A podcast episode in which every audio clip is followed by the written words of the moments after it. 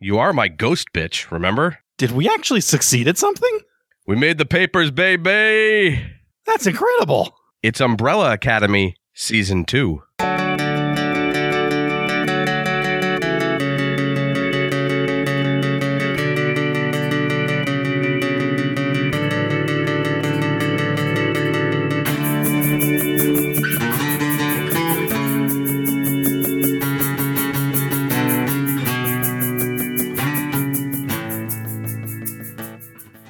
Welcome to the Center Cut. I'm Dave, And I am Michael. and we are here today to talk about Umbrella Academy Season 2. Season 2. I'm also bummed because I enjoyed the first season so much, and now I have to spoil myself for the ending of this one before I can watch the middle, but we do it for the love of the game. Yeah, I hate to put down all of the other things we've ever done, but this is the first episode that I was legitimately sad that I was going to have to ruin this for myself. It's worth it. Now, before we dive in here, if you have not, we did complete a recap of season one of Umbrella Academy on Instagram. We did it live, but it's now there for you to watch. So please go check it out.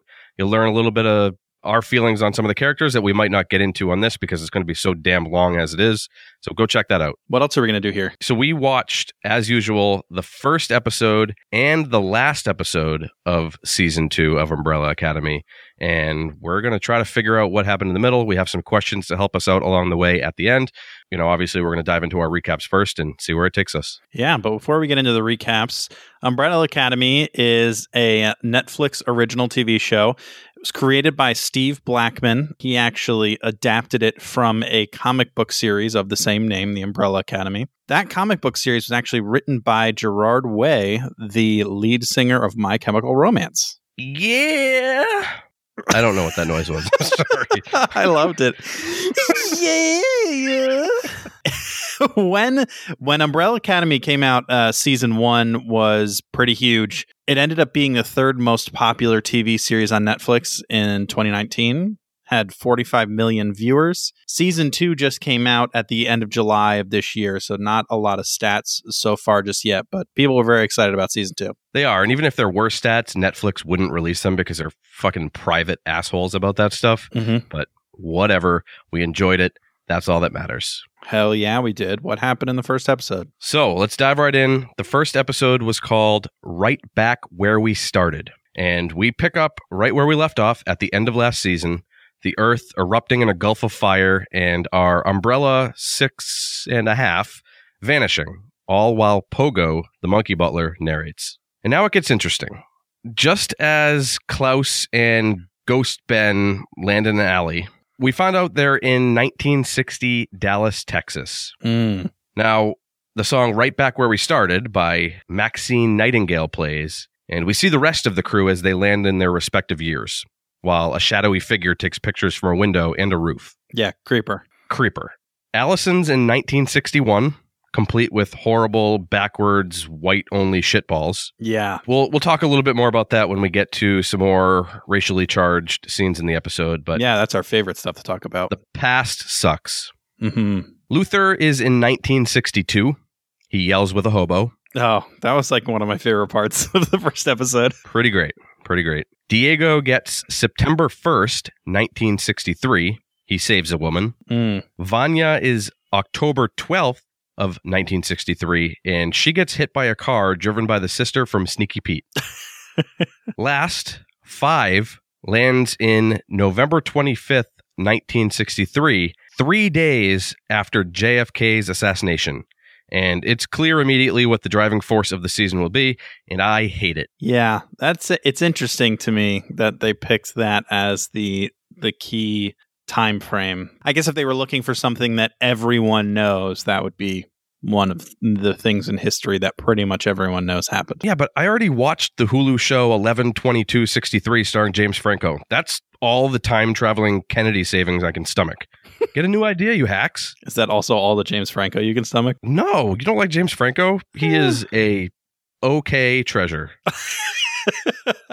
He's an okay national treasure. In a Soviet tank, too. Like, how did that tank get in the southern U.S.? Three days after the Kennedy assassination, like How? Like, did it cross the Bering Strait like it was like fording a wagon in that Oregon Trail game. the fuck out of here. There's no Yeah. way. That seems like a pretty quick time frame for them to be able to get a tank into the United States. In the 60s too. It's not like I can't imagine did, I Mhm. mean, did they have planes that could carry tanks back yeah, then? I there wasn't like a drone history. that brought it over or something. plot hole. so, My Way by Sinatra plays as our crew is reunited, weird ass hair and all, and frankly, it's awesome. Yeah, I didn't love the hair. I'm with you on that one. I get that they were trying to to nail down the whole this is the 60s thing, but not a fan. But yeah, this this battle scene of like the first time that we've seen kind of all of them using all of their powers at once to just kick some ass was pretty epic. It really was great, and they, they were at full force, more than they really ever were in season one. Yeah, yeah. So that was something that I was like longing for in season one, like that that like big event where they're all of a sudden all together and just fucking destroying some shit. Worth the wait. Yep. But the nukes are coming, and Hazel, looking like Jim Gaffigan playing Colonel Sanders, What, what a great comparison. He really does, though, too. You, you look it up. It looks exactly like him. He scoops five out of there before everybody and everything is destroyed again. And we get our first title umbrella, a good old mushroom cloud, and I'm here for it. Yeah, it was a cool way to start the season for sure. We have a question later on about the title cards, and it was a cool part of the first season, and I'm glad that they're even, looks like they're stepping up their game. Mm. So, Five and the man who ate Orville Redenbacher are now back at November 15th, 1963. Donut Lady's dead. Sad. Very sad. And some European looking dudes get off a bus and kill poor, poor Hazel. But not before he slips something yellow in Five's pocket. Yeah, I can I came really to to like Hazel in the first season, and I'm sad that he wasn't a continuing character through this season, as far as we can tell. Yeah, it, it's it's it's funny because you know obviously you're meant to not really like him at the start of the first season, but he does. He just he has that arc where you you you grow to like him. Mm. He's a, he's a good dude. He's just following his heart. Yep. So the briefcase gets shot up, and it looks like those Swedes are stealing a dairy truck.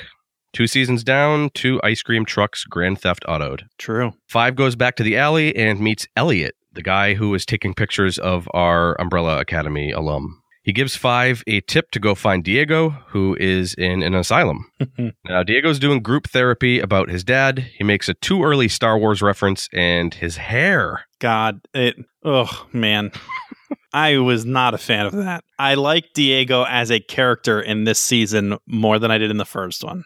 He Much more. asshole in the first one. Man, that fucking hair. And like, I could have. I could have gotten behind he's in an insane asylum and he's just growing out his hair because, you know, they don't provide haircuts. Because this is 1960, apparently. It's like Hitler's Germany. But I am annoyed that at some point he didn't decide, you know what, I should cut my hair. Yeah. So he berates the head guy about how Kennedy is going to die and steals the guy's pen. He made a new female friend. We find out later it's Lila, and she offers him shoe bacon. Yeah, that was a weird scene. Hot take bacon is overrated. Yeah, that is a it's a steaming hot pile of garbage take. Unless it's covered in chocolate or it's like cherry wood smoked, I could easily live without it. Oh, you're the worst person. Bacon's the most amazing. Why, though? Why? What about bacon is so great com- It- comparative to other foods? It tastes good. It tastes that much better than other foods, though? I mean, it depends what you're comparing it to. An apple. Yes. If I had a choice between bacon and an apple, I'm going to choose the bacon nine times out of 10. A brownie. I mean, that's okay. You have now introduced dessert into breakfast, which is a All right. whole nother conversation. A steak. It depends. No, it doesn't. I would choose a steak over bacon 10 out of 10 times. Uh, I don't know about that. Anyway, we digress. Mm. Five pays Diego a visit. It's apocalypse deja vu, and this time Kennedy has to die to keep the non end of the world timeline on track. I don't understand after the whole first season why Diego still doesn't believe Five when he says an apocalypse is going to happen. He's living in an asylum. Truth. I was under the impression that the reason he was living in an asylum is because he was going around telling everyone JFK is going to get shot in four days. And they were all like, wow, this dude's a freaking office rocker. Well, here's the thing about Diego. He is resolute. He is stuck in his mindset. If he gets an idea about something, that's it. So once he decided that Kennedy had to be saved, that's it. Doesn't matter what proof you put in front of him. That's that's the case. That's true, and it, seems from the conversation they have that he's not saving Kennedy because Kennedy needs to be saved. He's saving Kennedy because he wants to prove that he could save Kennedy. Mhm. Get over yourself. That's Diego. That is Diego. I hate him a little bit more again. now that we've talked through it. Yeah. So Vanya was taken in by the lady who hit her and her son Harlan. More on him in the finale. Is she calling her Cece or Sissy? Sissy. Okay. Well, all right. It's a name. I suppose. Not a good name, but it's a name. Yeah, yeah. Okay, fine. Her name's Vanya. I guess I can get behind whatever. Yeah.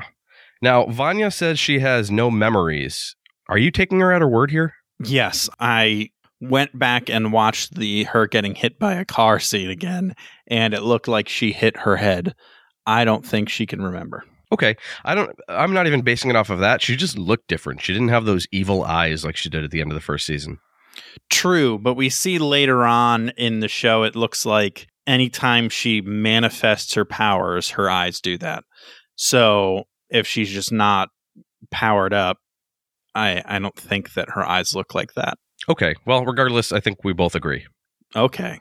Harlan can't talk. His dad Carl sucks and he plays with a wooden duck. All true.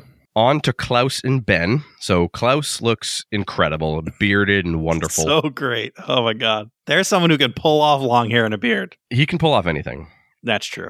The car dies, and Ben and Klaus fight in the street, and then they end up walking the desolate highway until Klaus enters a bar. Yeah, it was a fun scene that I enjoyed when Klaus and Ben were fighting, and they're doing like a classic brotherly fighting of just like slapping each other and, and being obnoxious. But then a dude drives by and sees Klaus in the road just like swinging away at nothing. That was pretty Mhm. funny. So Klaus plays poker with some straight up rednecks, and he has a great limerick about a dude with a tiny dick, aka Dave. Klaus loses a big hand, and he steals some keys, and Ben refuses to do his dirty work. No more. hmm Taking a stand. taking a stand. Now, Klaus steals the truck and he's on his way. Next, we meet Allison and her new man. Does she have bangs? Are those bangs? You know, I can't remember exactly what her hair looked like. I was so worried about Diego's shitty hair. I hate bangs. Like, if a woman has ever got bangs, looked in the mirror and said, I look good, that woman is actually just nine chihuahuas in a lady costume. That's another hot take. I like bangs. You're I think they wrong. look good. No, you don't false. think bangs look good on like Zooey Deschanel, the person that they were basically made for? bangs is the female equivalent of a face piercing on a dude. Like putting weird things in and around your face doesn't make you more attractive. It just draws people's attention to your jacked up cranium. Stop it. What do you mean it draws attention to the cranium? If anything, it detracts from a crazy cranium. It does not. If I see a lady with a bangs, I'm instantly looking at her forehead. And yeah, but you're seeing hair and not her forehead. sucks. Do you understand what bangs are? I do. I don't know if you do. it doesn't sound like you do. I know hair. Then why did you ask me if Allison had bangs? I don't know. Mm-hmm. Anyway, she's gifted a copy of From Earth to Moon by Jules Verne because she spends her days pining after Luther from his time on the moon. Or is she looking at the moon because in 60 years it's gone? That too. She just is tied to the moon yep. like a tie. Speaking of Luther, he is now a glorified human slash monkey hybrid cockfighter. Yeah, I don't know how he gets away with just like, I look like this, and no one just says anything about it. Like eh, his monkeyness. Yeah. Like people people inherently reject things that are different. That's just like natural human instinct. I don't understand why everyone wouldn't have like cast him aside and he's basically like a like a homeless man with no one to talk to or or be with because he's a, a freak of nature. Have you ever been to a carnival in the 1930s? Yeah. Well, you'd know that they live a not a good life, but at least people come to see them. They're not just like yeah, but they're they're secluded secluded and I I I get where you're coming from, but this seemed more like he was just leading a normal life as a giant half gorilla man, which would be surprising to me in the in 2020, never mind in 1960. yeah. That I, I don't know. I don't have a I don't have a good answer. So, Rocket Fuel by DJ Shadow and De La Soul plays as he eventually kicks the shit out of his opponent and breaks his arm after he goes for a knife. That arm break was nasty. I liked it. He's somehow working for this mafia type guy.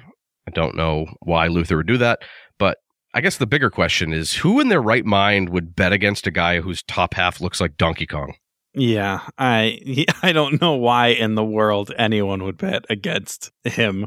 He's got the legs of Jean Claude Van Damme and the upper body of Dwayne the Rock Johnson. Mm-hmm. Good combo. I wouldn't fuck with that. Some black Americans, including Allison and her hubby, are meeting in Allison's salon planning a sit in. Some rootin' tootin' shitbag white guy disturbs the peace, and Allison gives him the business. Yeah, she does. I hate having to see how stupid and despicable people of my complexion were, both in the past and to a lesser extent now. It's really the worst. Blind racism sucks. Like, we all know it. I don't want to get into that again. If you want to hear my thoughts on racism, check out my rant in our Christmas story episode. but I will say, if you use the word microaggression around me, I will punch you in the dick. Like, your face looks dumb when you say it and you sound like a lame bitch.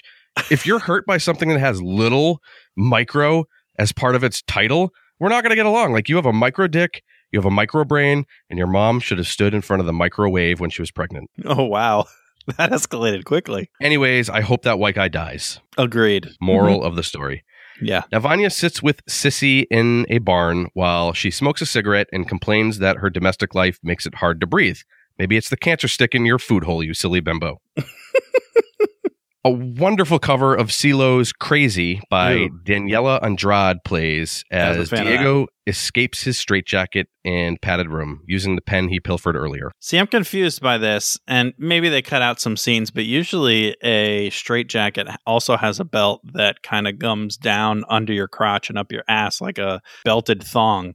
How did he manage to get that off? I don't know how you know so much about straitjackets. Yeah, I'm an amateur magician. Okay, that makes sense based on your personality. I'm really not, but I do know a, a decent amount about straitjackets. I don't know why, to be honest. it's a little weird uh, now that now that you mention it. And his little tactic of dislocating his shoulder to be able to get the the arms out would work, and also him stepping on the the belt that was connecting the arms to try and pull it up over his his body would potentially work if there wasn't this crotch belt keeping it on there. You thought way too much about this. Well, I, I plot holes. Okay. I think there are bigger plot holes that we need to talk about coming up. Agreed. Anyway, so those zany Swedes have arrived. They kill a dude and will shortly be after Diego. Yeah. Speaking of, he meets up with Lila and we get a new song, Coming Home Baby by Mel Torme. So I talked about it a little in the Instagram recap. I, I really do dig most of the song choices in this show it just really is a bit much sometimes. Like there are 12 songs this episode.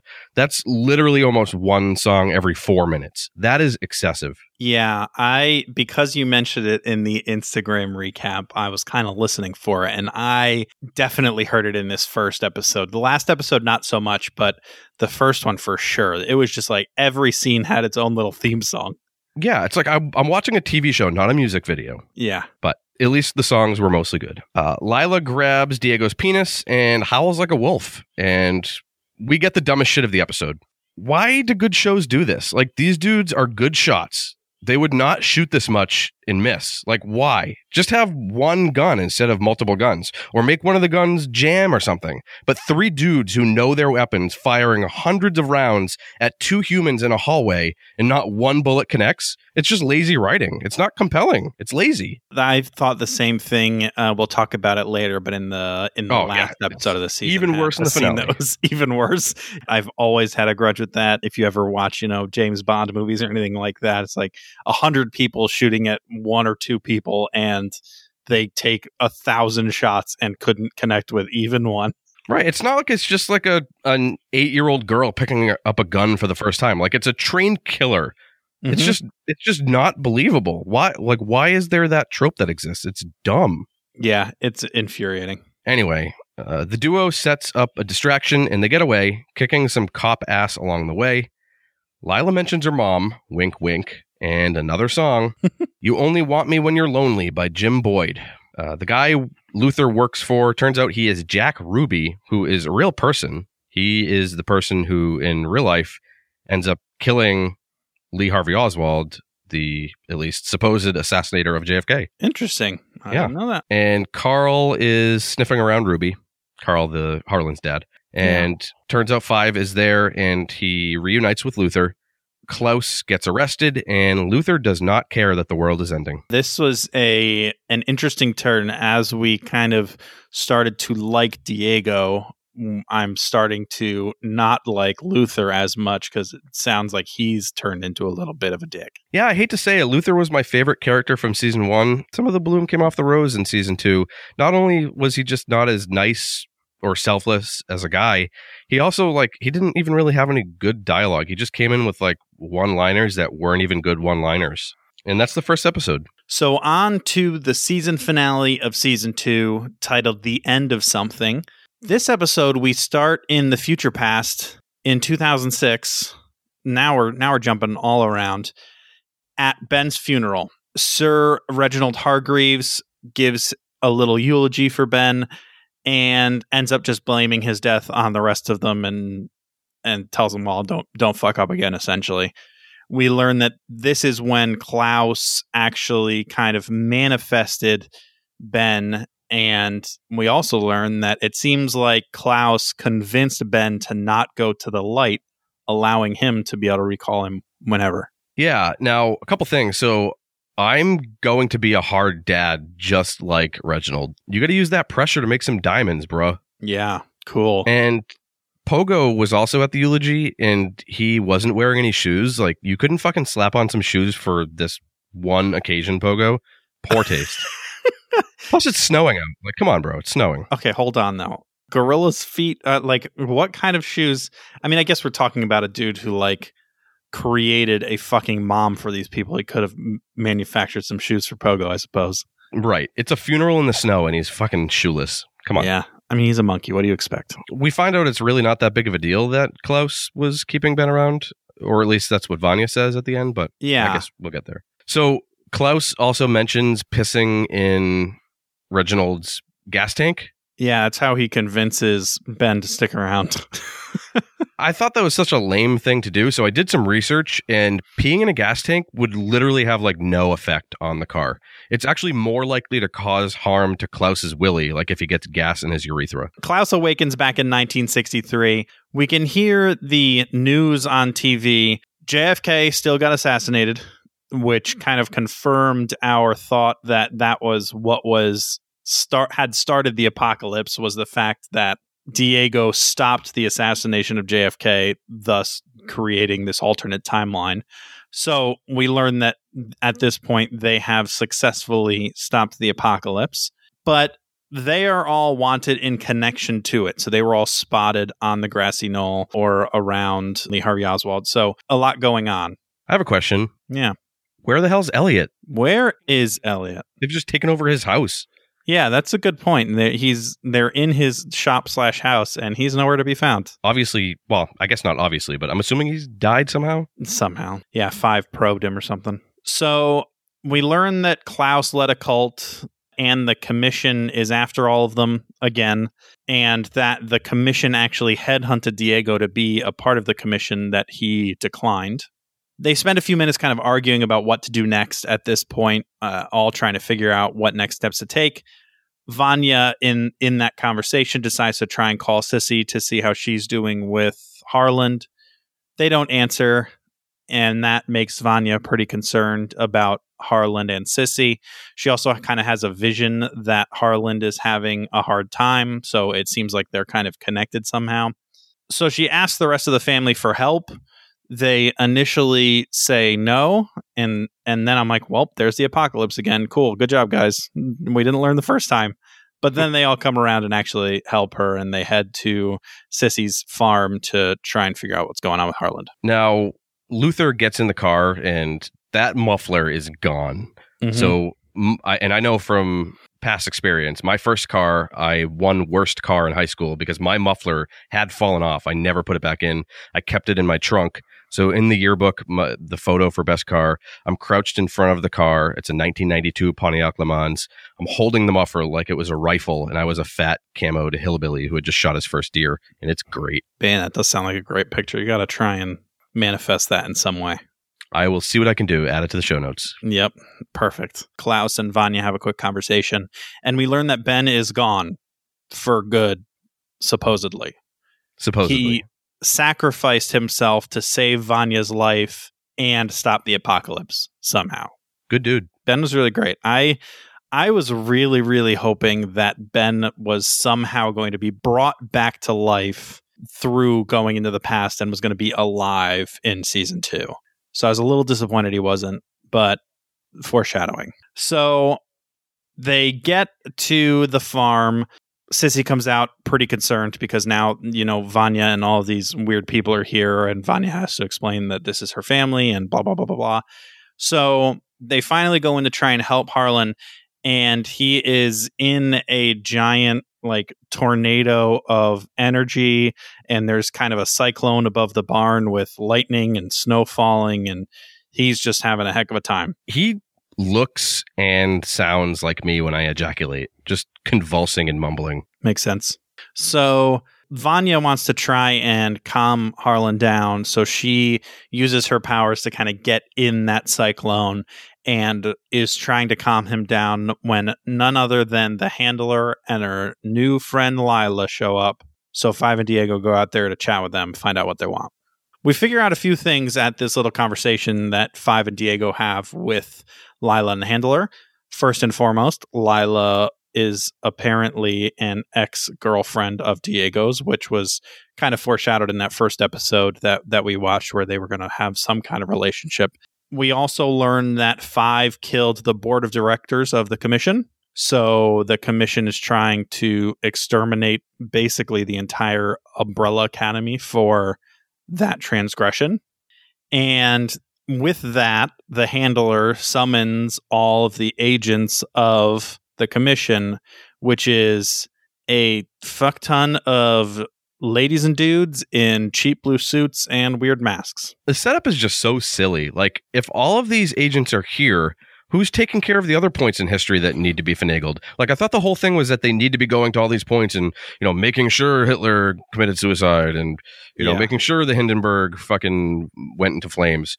Like, how can both things be true? It's interesting when you try and think about it because is the idea that the commission is the one who orchestrated those or is the idea that the the commission is just d- making sure that that takes place but if it already took place in the past why would it not take place It's a good question. I think it's the latter. I think it's that they're making sure that things happen the way they're Yeah. supposed to, but I, I don't know. I could be wrong. interesting vanya decides you know i'm gonna go help the fam heads out into the the fields of this farm and just fucking obliterates with a, a sonic explosion or some shit basically every single agent not short after that diego and five were running away from thousands of agents shooting at them and they didn't get hit even once It's literally impossible that nobody got hit. Like, this would be on an episode of Mythbusters, and they'd be like, nope, no fucking way. It's impossible. Yeah, two guys are running through a wide open field. They're not even zigzagging. No, they're just running. How in the world they didn't get shot is beyond me. And again, these these aren't just like random people. These are people who are trained killers that have been doing this for some of them like 30 to 50 years. So the only argument I could say that could be made, and it could have happened in the middle somewhere, is we learned shortly after this that Diego has the ability to essentially control metal like Magneto. That's how he's able to kind of throw his knives and make them curve. And we actually see in the first episode when they're they're doing their all their badass stunts, he like jumps while a bunch of dudes are firing at him and is able to control all the bullets to shoot back at the guys.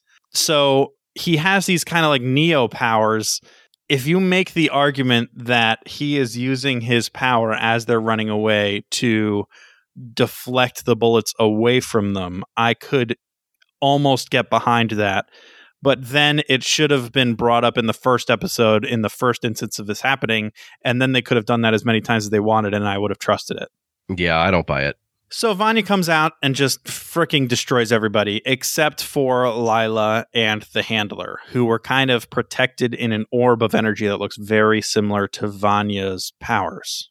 The handler lets go of lila's leash and says go kill them. Let me know when it's done and then we learn that Lila essentially is, or Lila has the power to use their powers against them in some way. So we don't know if it's her absorbing their energy and then using it against them, or if she can just, you know, has a kind of a proximity effect of has the powers of someone that she is close to, but is able to use all of their powers against them and kind of she rumors Allison, she's spatial jumping on with five. She she's as strong as Luther. She's able to use all those powers against them in fights. It drives me crazy that they all fought her essentially one at a time. It's like let's just get together and do this as as one rather than by ourselves. hmm But nonetheless, they finally get through all the this fighting and everything. We do learn in all the fighting that Lila's parents were killed by Five when he was an agent for the commission. She thought that he just had killed them because the commission ordered them to be killed. But it turns out that the handler had them killed on purpose so she could essentially abduct Lila and, you know, train her into a weapon for the commission. So, did the handler plant her to be in the asylum with Diego? Because I mean, it seems like Lila knew she had powers all along. Yeah, so that's what I was thinking too is that she it seemed like she was there on purpose. I wonder, okay, let's here we go.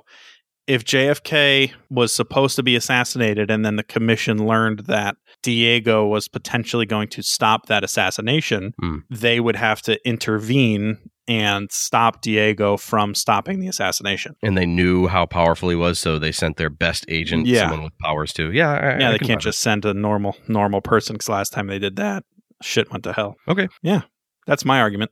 We finally kind of they they all convene around Lila and are trying to kind of calm her down and explain to her that the handler is just using her and that this is not gonna work out for her in the end. She's just being used. the walls are full of bullet holes here. It looks really awesome. Like it's it's a cool visual aesthetic, but all it does is just undermine the credulity from earlier. Like there's no way that none of those bullets hit people because it's literally like you see the, all the bullet holes. It's it's like Yeah. physically impossible. There there is no space in which a human could have been between those bullet holes. yeah, but it looks sweet.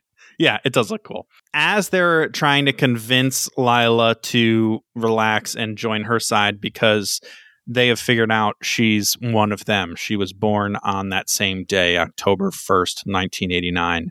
So she has the same same birthday and everything. She's finally starting to calm down. Then the handler comes in and just fucking kills all of the Umbrella Academy. That was awesome. Like imagine if that was the end of the episode or the series. Yeah. As much as it would be sad, like it'd be such an exhilarating slap in the face to viewers. like that's how gunplay is supposed to work. She comes in, she doesn't miss one shot. Yeah, That's what it's supposed how to be did that like. happen? That that like thousands of agents couldn't kill two dudes, but she walks into this one room and kills seven superhumans in literally a second. it's great. Yeah, it was great. So shortly after she kills all of them, Lila was trying to ask her, you know, is it true? Are they telling the truth? Are you only using me? The handler's trying to defend herself, but not doing a good job of it. Lila figures out what's going on, is about to attack the handler, and the handler kills her too. So now everybody's dead except the handler And five. and five, kind of. In walks one of the Swedish albino guys, kills the handler. She's dead now. And he walks over and is about to finish five off because he's starting to kind of come to and move around a little. And five finally figures out, after many, many episodes, that he can time travel. Just stop trying to fucking do it so far. Like, stop trying to travel years, travel minutes, seconds, even. So he time travels himself back like 10 or 15 seconds to right before the handler walked in, he's able to intercept her before she kills everybody. And then Lila confronts the handler. She uh, the same same kind of solution from before happens. Albino guy comes in, still kills the handler. Super great. But this time, Five has a gun pointed at him, and he has a gun pointed at Five. And they both decide, you know what? Enough killing for today. They drop their guns, and albino guy leaves. And fun fact, I think he joined Klaus's cult. Yeah, looks that way. So this is where you would think the season would end. We're only like 25 minutes into the episode. There's a whole lot more left. After all of this mayhem happened, a few more representatives from the commission came by and actually were kind of thanking Five and Diego for what they did. So I think the handler was kind of going off the rails and they thank them for their contribution to the commission. And a, a little old man named Herb is in charge now. I like him. Yeah, I loved Herb. Do you think that that actor is that that small, or are they like doing some trickery? Oh, he's definitely that small. Yeah. Think so? Hmm. Mhm. So they leave a briefcase with the team for them to get back to 2019. Few short scenes here um, to kind of close down some of the loops. Allison left a letter for her husband explaining that she doesn't belong here. She's got to go back to her time.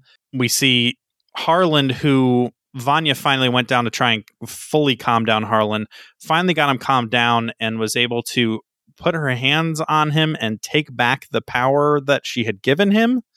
Weird. Shouldn't Harlan be dead now since he originally drowned? Yeah, so that was my. I thought for sure she was going to take it back. They're just going to cut back, and dude is going to be like dead. Limp. But that's what it should be. Because, like, if not, then why couldn't she have just done this and saved him like she did now in the first place? Like, yeah, she could have done this many moons ago. yeah. I don't Yeah. know. Maybe it's because she didn't know who she was, so she couldn't. She didn't know that she could do that. Okay, maybe. Yeah, But that's still- that's good. That's good thought. Yeah, Sissy decides they're not going to go. is- She was originally going to go into the future with Vanya because it looks like they have kind of become a little bit of a couple. Yeah, have they participated in some consensual tribbing? I think so. Interesting. So she explains she can't go with them. One, because she's afraid for Vanya's life, but also the life that Vanya leads is dangerous for the son and all of that fun stuff. As I said, the albino guy looks like he joins Klaus's cult. Uh, like a tie dye bus stops on the side of the road and picks them up, and they're wearing starfish necklaces similar to the one Klaus was wearing earlier. As Sissy and Harlan are driving down the road away to wherever they're going to go, we see that Harlan is making a rock float above his hand in the back seat. So turns out he didn't get all that power taken away. Harlan's a creep, and I do not like him. But also, I don't think it was a rock. I think it was that wooden duck from the first episode. Oh, was it? Yeah. Gotcha. They finally get together and are going to head back to 2019. They use the case and they get back to 2019. They plop into the entry vestibule of the the Umbrella Academy. They all need a drink, so they head into the living room to go hit the bar. As they're walking in, though, they see that there's a picture of Ben above the fireplace now, which is odd because in the first season, that's where the picture of Five was because he had disappeared. They then turn and see that Dad is alive again. And then he explains that this isn't the Umbrella Academy, it's the Sparrow Academy. And there is a whole new set of special individuals, all led by a very alive Ben. Okay, a lot of lot to talk about here. So, number one, was that a floating Super Mario coin box to the our left? Did you see that? No. One of the one of the characters, one of the people that were in that group was literally a floating box. Oh, I yes, I did see that. Yeah, that was crazy. What is, Is, that, a person? I don't know. I don't know I either. I hope we find out in season three. So that is it is it's Ben with a weird Mexican mustache. Mm-hmm. I'm pretty I wasn't confident. sure because he looked different, but okay, He that did. makes sense. Now, what did they change in the past to create this alternate timeline? Did they run into Reginald or communicate with Reginald in any way in the past, which could have altered his timeline naturally? I don't know what else would have potentially affected it if they if they ended up making or succeeding in JFK getting assassinated and stopped, you know, the Harlan from wrecking everything. I don't know what could have happened in between. I mean, we get uh, kind of into our conversation about the butterfly effect again. It could have been any number of little tiny things that uh, overall affected it. maybe Harlan affected it in some way or another. Who knows? But so this is where time travel falls apart. Like they the group, the the Umbrella Academy, they would be changed too, like if they even still existed. Because in this timeline, Reginald has this other group of kids. Where the hell did the Umbrella Academy people go? Like how are they there? They wouldn't have been able to travel back in time in the first place because they don't exist anymore. Yeah, as soon as they were no longer part of the Umbrella Academy, they may never have learned to use their powers. They could just be living somewhere in the world. Why are they not there rather than here? Right. And they wouldn't even be together. They'd be all in Yeah. separate yeah, it, it's just that that's what doesn't make any sense. And that's why I abide by Faraday from Lost, his principle, whatever happened, happened. I don't think you can change large swaths in the past because it just it just changes too much that then everything falls apart. It's just impossible. I agree. But anyway, and my favorite part was the end here. The last word is shit. And that is such a great last word to end on. hmm It's a crazy twist at the end. Yeah, and that's season two. We have a lot of questions to dive into here that'll hopefully help us figure out the middle. Some of them, though, I have no idea what people are talking about. So this is going to be an interesting one. Oh, yeah. So, our first set of questions here is from Reddit. So, thank you everyone on Reddit who submitted these. First question was from Stream Family. What's the deal with AJ? A, anytime I see a question like, what's the deal with, I think of it as like Jerry Seinfeld saying it, like, what's the deal with AJ? What's the deal with bananas? Is this a reference to our Warrior Nun episode? Do I have to make another Backstreet Boys joke? What is this? Who the hell is AJ? so, I think I know. Okay. Pogo's dad monkey. AJ? What? Hmm. What's the rep? How is that There's connected? no reference. That's just my uneducated guess. Maybe it's the Swedish guy who shoots the handler. Oh, maybe. It could be. It could be like maybe his AJ stands for like Alvar Giroux or something. Something. I don't know. That's not Swedish. I Nice. just made up two words. Solid. I don't know. Yeah. I have literally no idea. Not only do I not know what the deal is with AJ, I don't even know who AJ is. So Yeah. I'm sorry, Stream Family. It's just nobody we saw in the first or last episode. So we're literally just guessing random people. I'm sure he was cool. Is it Andrew Jackson? Yeah, maybe it's another president uh, that wasn't assassinated that they had. Was Andrew Jackson wasn't assassinated? No, no, I don't think so. I don't know. We know nothing. All right. Well, here's the second question that hopefully we can answer. Mm-hmm. Uh, this is from B Neb 13.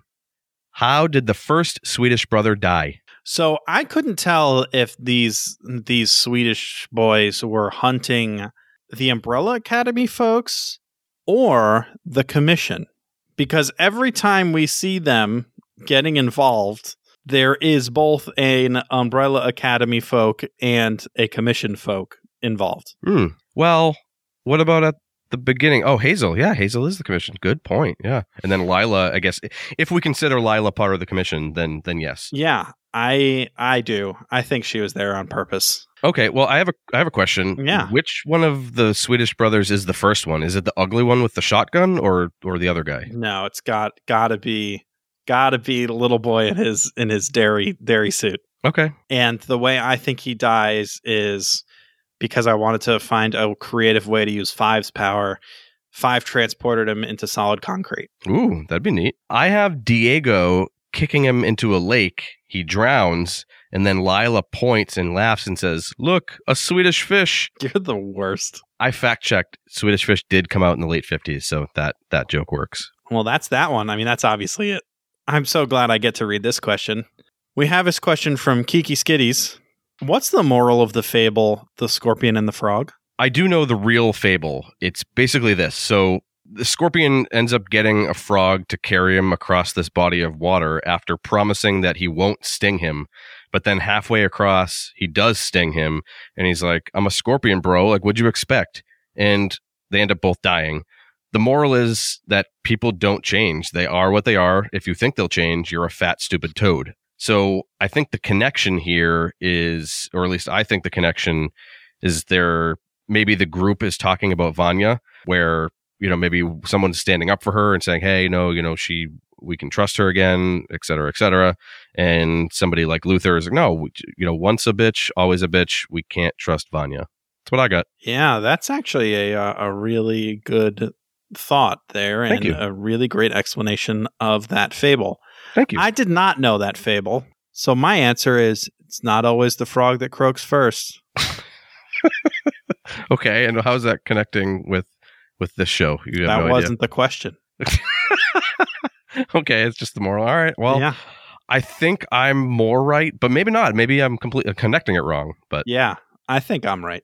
okay. All right. Mm-hmm. Thank you, Kiki Skitties. Yeah, I just wanted to say the name again.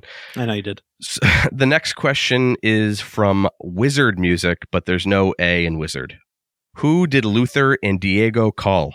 Ghostbusters? No, That's the obvious answer. Silly, silly, silly. I think they called Sir Reginald Hargreaves In the past or in the future? in the past. I think that they were trying to figure some things out and called Hargreaves, but he was in 1963, so he would have been a younger man and hadn't started the Umbrella Academy or anything yet. And I think that that is how he may have gotten involved in what had happened and how they offset the timeline to the Sparrow Academy instead of the Umbrella Academy. Okay, I, I guess I can see that. Well, but how does that ch- just talking on the phone to him changes it? But I I, th- Well, I thought or the que- maybe maybe did they ask for his help? I thought it was referring to when we see Luther on the phone at the end and like he's not getting through to anybody. I thought that's what it was referring to. So maybe he tried Oh. calling. I, I don't know. I could be wrong. I don't remember that scene at all. What are you talking about? Maybe I'm making it up. I don't know. Maybe. So you think Luther and Diego are calling the same person? They're not. They're. It's not different people. Yeah, I think it's like them calling someone. Okay. I, I think it's. Jack Ruby. They're both calling Jack Ruby. Obviously, we know why Luther would. Mhm. Diego would call him because he is tied to Lee Harvey Oswald. Yeah. So Diego wants Lee Lee Harvey dead because he killed Kennedy that he couldn't stop. Mhm. But maybe it's also a trick question and they called each other. Luther called Diego and Diego called Luther, but they don't know that it's each other. No, I don't know. I, I got nothing. Yeah, It's we know that those Reddit users can be real tricky. probably Reginald. You're probably right. Maybe. I'm going to find out because I'm for sure going back and watching this show. Totally. So, next we have two questions from Rambling Zebra. The first question is What are the seven stages? um so this is going to be about time travel, right? Because that's like what this whole season is tied to. I mean, that's what all seasons are tied to, probably. maybe like after finding yourself in a different time like you you find you're now in 1963 for instance it's the five it's the seven stages of dealing that with that which are i guess i'm kind of tying them close to the five stages of grief denial anger bargaining depression and acceptance.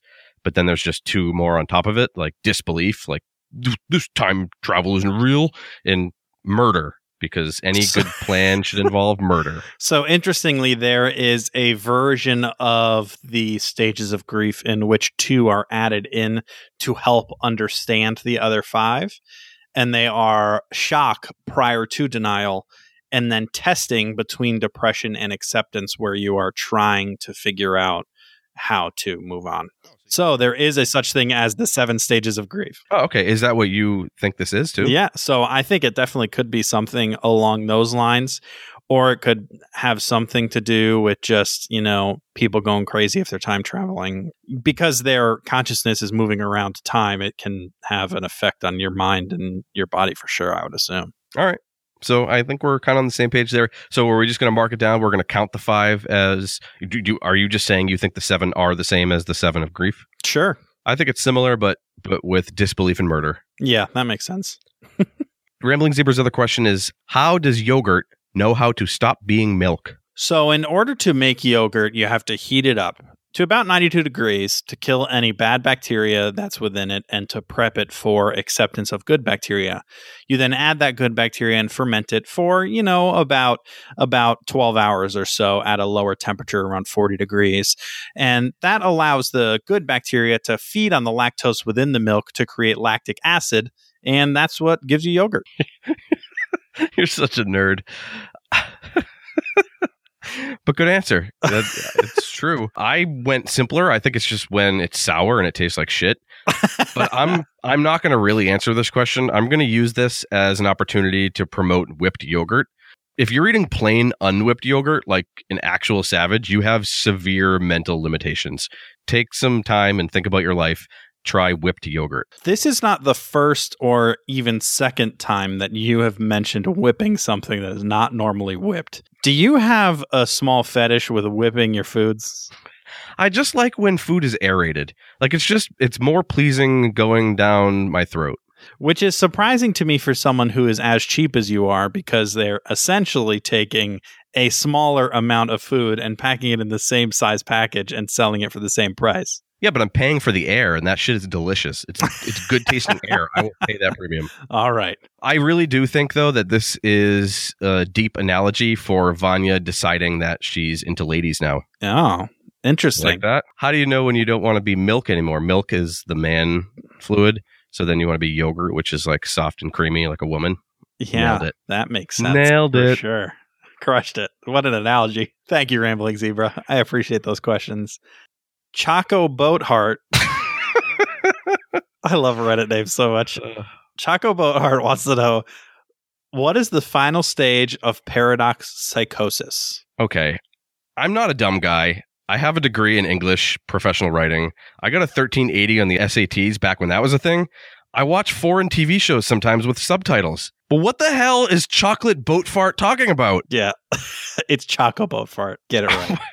like, what are they talking about? So my guess, and here, follow me here, the seven stages that Rambling Zebra mentioned. What if those seven stages, similar to how we talked about, they could be kind of tied to grief, but are more a more updated version to time travel? What if that is the seven stages of paradox psychosis and paradox psychosis is something that you experience when you are time traveling and could get caught kind of in a time loop and there are seven stages of that experience I mean, it makes sense. So, what's the final stage? Forgiveness? complete brain implosion Death. yeah yeah.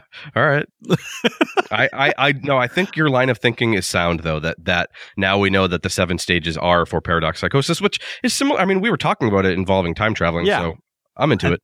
i think we're we're onto something here We're smart. correct So chocolate boat fart's second question is what was Reginald doing on the grassy knoll? Yeah, so here is the question that kind of caused me to think that they reached out to Reginald is that he is somehow involved in this whole situation. What if he is doing his own work outside of the commission to make sure that time stays accurate to what it should be and he was there to make sure that Kennedy died? So, uh, hmm.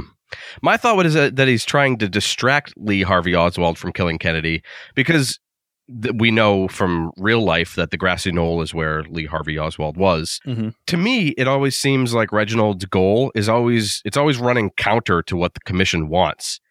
So, because the commission wants Kennedy to die, I, I feel like Reginald's on the opposite side of that. Yeah, and it could be. You're you're uh, right on that. But also, I think that in the first season, they definitely foreshadowed the fact that Reginald knew that the apocalypse was going to happen and when it would happen, even. But he was trying to stop that apocalypse, which again is running counter to the commission. The commission wanted the apocalypse to happen. Correct. I think he was only running counter because the commission wanted the apocalypse to happen. But in this case, if the commission wanted Kennedy to die, and that is what prevents the apocalypse, this apocalypse, essentially, I'm thinking that the commission can flip flop back and forth about whether they want the apocalypse to happen or not happen. I think Reginald always, as a solid rule, does not want the apocalypse to happen. So he's going to do whatever it is to prevent that apocalypse from happening, which in this case would be Kennedy dying.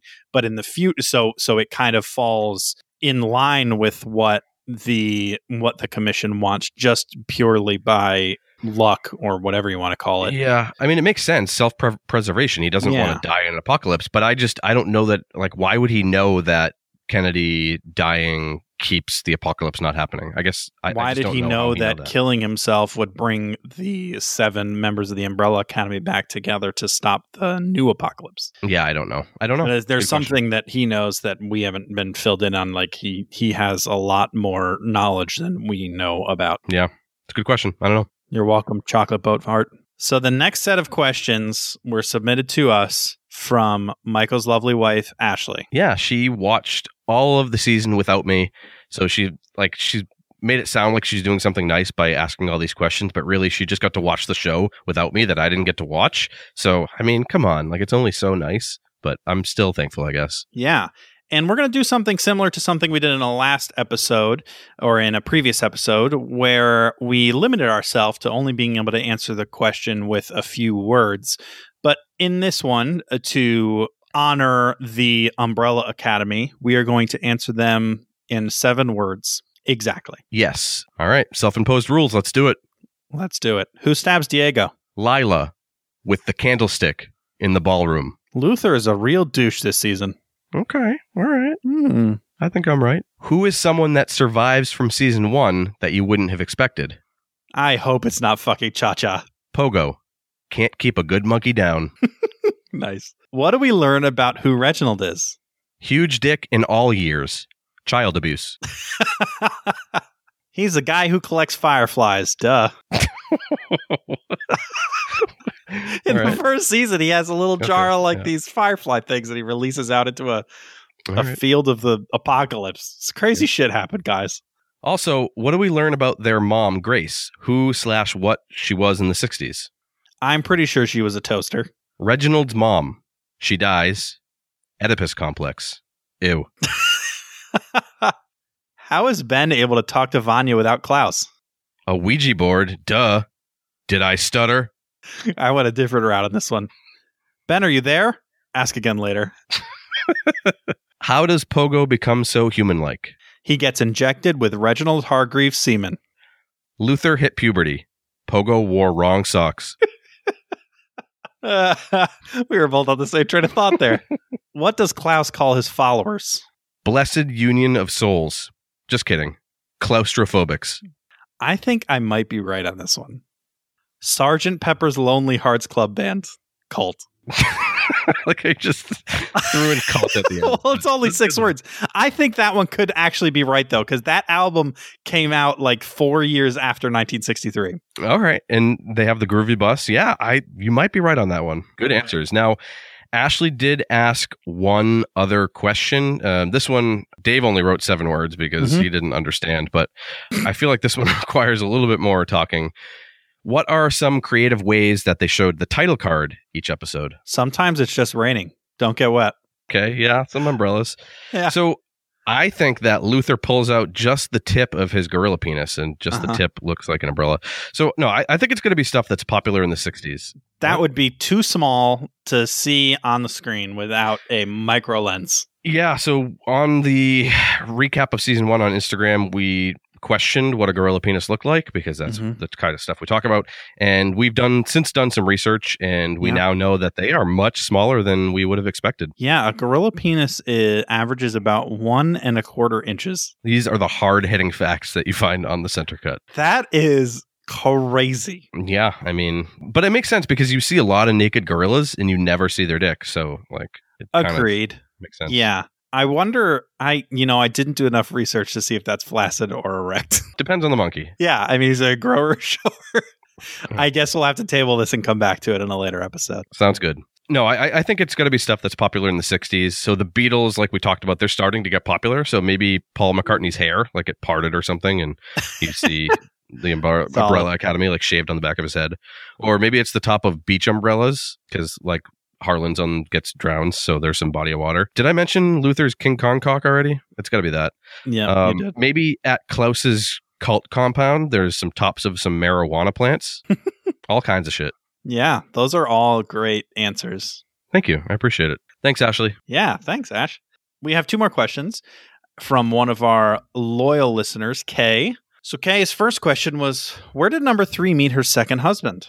I think, and this is not a funny answer. It's just, I I just think it's the right answer. I think it was the March on Washington. Um, I know that took place in 1963, and the little we know about her and her husband, they're they're certainly activists for civil rights, etc. So I just think it makes way too much sense not to not for them to have met during that. Yeah, but didn't that happen in 1963 like only a few like a month or two before this would have taken place?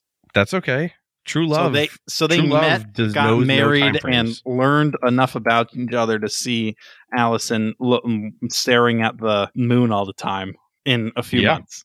Yeah, it was on August. It was the end of August in 1963. So we're talking about like a Mhm. three month span or so. It doesn't matter if you love someone, you can Yeah, love someone. I was I was going to say something very similar. You know, I didn't pick one specifically, but some kind of rally. You know, they were both seemed to be devoted civil rights activists and and trying to drive for change. So I can imagine them both of bonding over that that vision and and meeting at a, at a rally of some sort. bonding over shitty white people.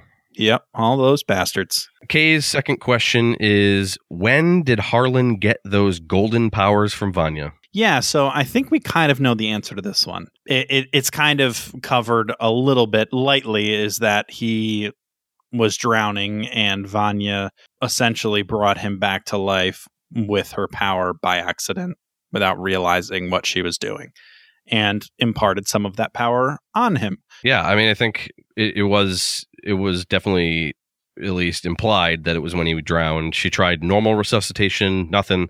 So she she started beating on his chest, listening to the waves, and boom, knocked the power into him. But I guess my question is like, what the hell is his power that he can sit in a barn and make it snow in a quarter mile radius? seems pretty lame. I would assume that he got powers similar to Vanya's if she imparted some of them on him. And when she first discovered her powers, she didn't just fucking start a energy tornado. like I don't know how and and maybe that just was left out of the first season and maybe it was talked about in the middle of the second one that she had a shitty experience as a child to make Mr. Hargreeves afraid for the world but I don't know what the fuck like I know that some of those powers make sense to Vanya's. Vanya does have the ability to kind of control weather. We saw that a little bit in the first season. She also can can kind of summon these waves of energy, which we we saw even in this season, but also in the first one. So that that all kind of made sense. But the the weird spiraling orange cyclone of energy powers was a little a little intense for me. But thank you, Kay. Thanks, Kay. as always. And those were our questions. Now, any last things you had on your mind about the season or anything else you wanted to, to bring up before we uh, close this sucker up? So something I was kind of thinking about as we were recording today is how lucky we were that time did not change in between the first episode and the last episode. Like what if the last episode came back and we were like in the 80s? Yeah, I mean, it would have been a lot harder than it already was. and it could that could have very well happened. It makes me interested. Is, is this kind of going to be the format of the show of each season kind of being a new time in history and a new apocalypse is created by that, or are they going to kind of stray from that formula and develop the characters a little bit more rather than because it kind of seems like we only saw it for a few seconds in the beginning of that first episode but they are like always on the defensive rather than on the offensive. And I would love to see more of that because that was definitely a one of my favorite parts of the episodes we've seen is is that part where they're all kind of using their powers together and kicking some ass. Yeah. When you say on the offensive, you mean like basically like going into wars and kicking the shit out of Hitler? Like basically being like Ozymandias from the Watchmen movie? Yeah, I don't know what you're talking about, but Okay. I, I wish there was a little bit more of them being ahead of the game rather than being defensive. So, so bringing the fight to the commission or something, and all kind of being on the same page and and doing something along those lines would be cool. And when I said Ozymandias, I meant Dr. Manhattan. Sorry. Now I know what you're talking about. Okay. I gotta be honest, I'm not a superhero or comic book guy. I like TV shows and movies that are adapted from comic books, but I, I'm not into like the Avengers. I'm not into fucking Green Lantern or Spider Man. I'm not into any of that. I don't. Hold on. Don't Okay, really- no one was into the Green Lantern movie, okay, but well, I don't I know. I am into superhero stuff. I I Yeah. would I would love to see that a little bit more, but that's more up my alley. yeah, I, I like these characters when they're just being characters. I don't necessarily care about their powers that much. I guess. Hmm. Interesting. At any rate, I still like the show, and I can't wait to watch the full season. Me too. That being said, what the hell are we doing next episode? Next episode, we are doing another collaboration. Everyone get excited. We are going. I do that noise again. I loved it. Woo! that was too much. Only two is what I asked for, and I got four. So we're going to be doing Idiocracy from Mike from the Whack Brackets podcast. We have been on his show before, and we've been dying to have him on because he was a, a really fun and great guy. So we are very excited to to get this collaboration done and, and release that episode on August 26th. August 26th. Apparently, it's one of his favorite movies, so I'm excited to get into it. I've never seen it, but I've always heard good things. Uh, apparently, it's very telling of, of today's times, so can't wait for that. As always, please subscribe to the show. It insta downloads, and that's what we want. We don't care about you. We just want to see numbers on a page. I'm just Yeah. kidding. We love you. Don't ever leave. And as always, if you have any questions or want to reach us or do any weird things to us, the centercutcast at gmail.com. Hit us up all over the social media landscape. Yeah, something too is that we are trying to, as you've seen over the last uh, few months here, trying to alternate between movies and TV shows. And we're kind of running out of TV show ideas, guys. So send us a few suggestions. Shoot us up. Uh, uh, don't shoot us up. Yeah, don't shoot us up. Please shoot don't shoot us us an email. I have soft skin. I don't know what that has to do with being shot up. Never mind. Never mind. What? I don't know. You have Keep soft skin? Is that what you said? Keep going. Keep going. So you can either shoot us an email or hit us up, but do not shoot us up. And let us know if you have TV show suggestions. Well, it's been a pleasure. Goodbye. like the space before the first apocalypse, but after the second apocalypse, it's always better in the center.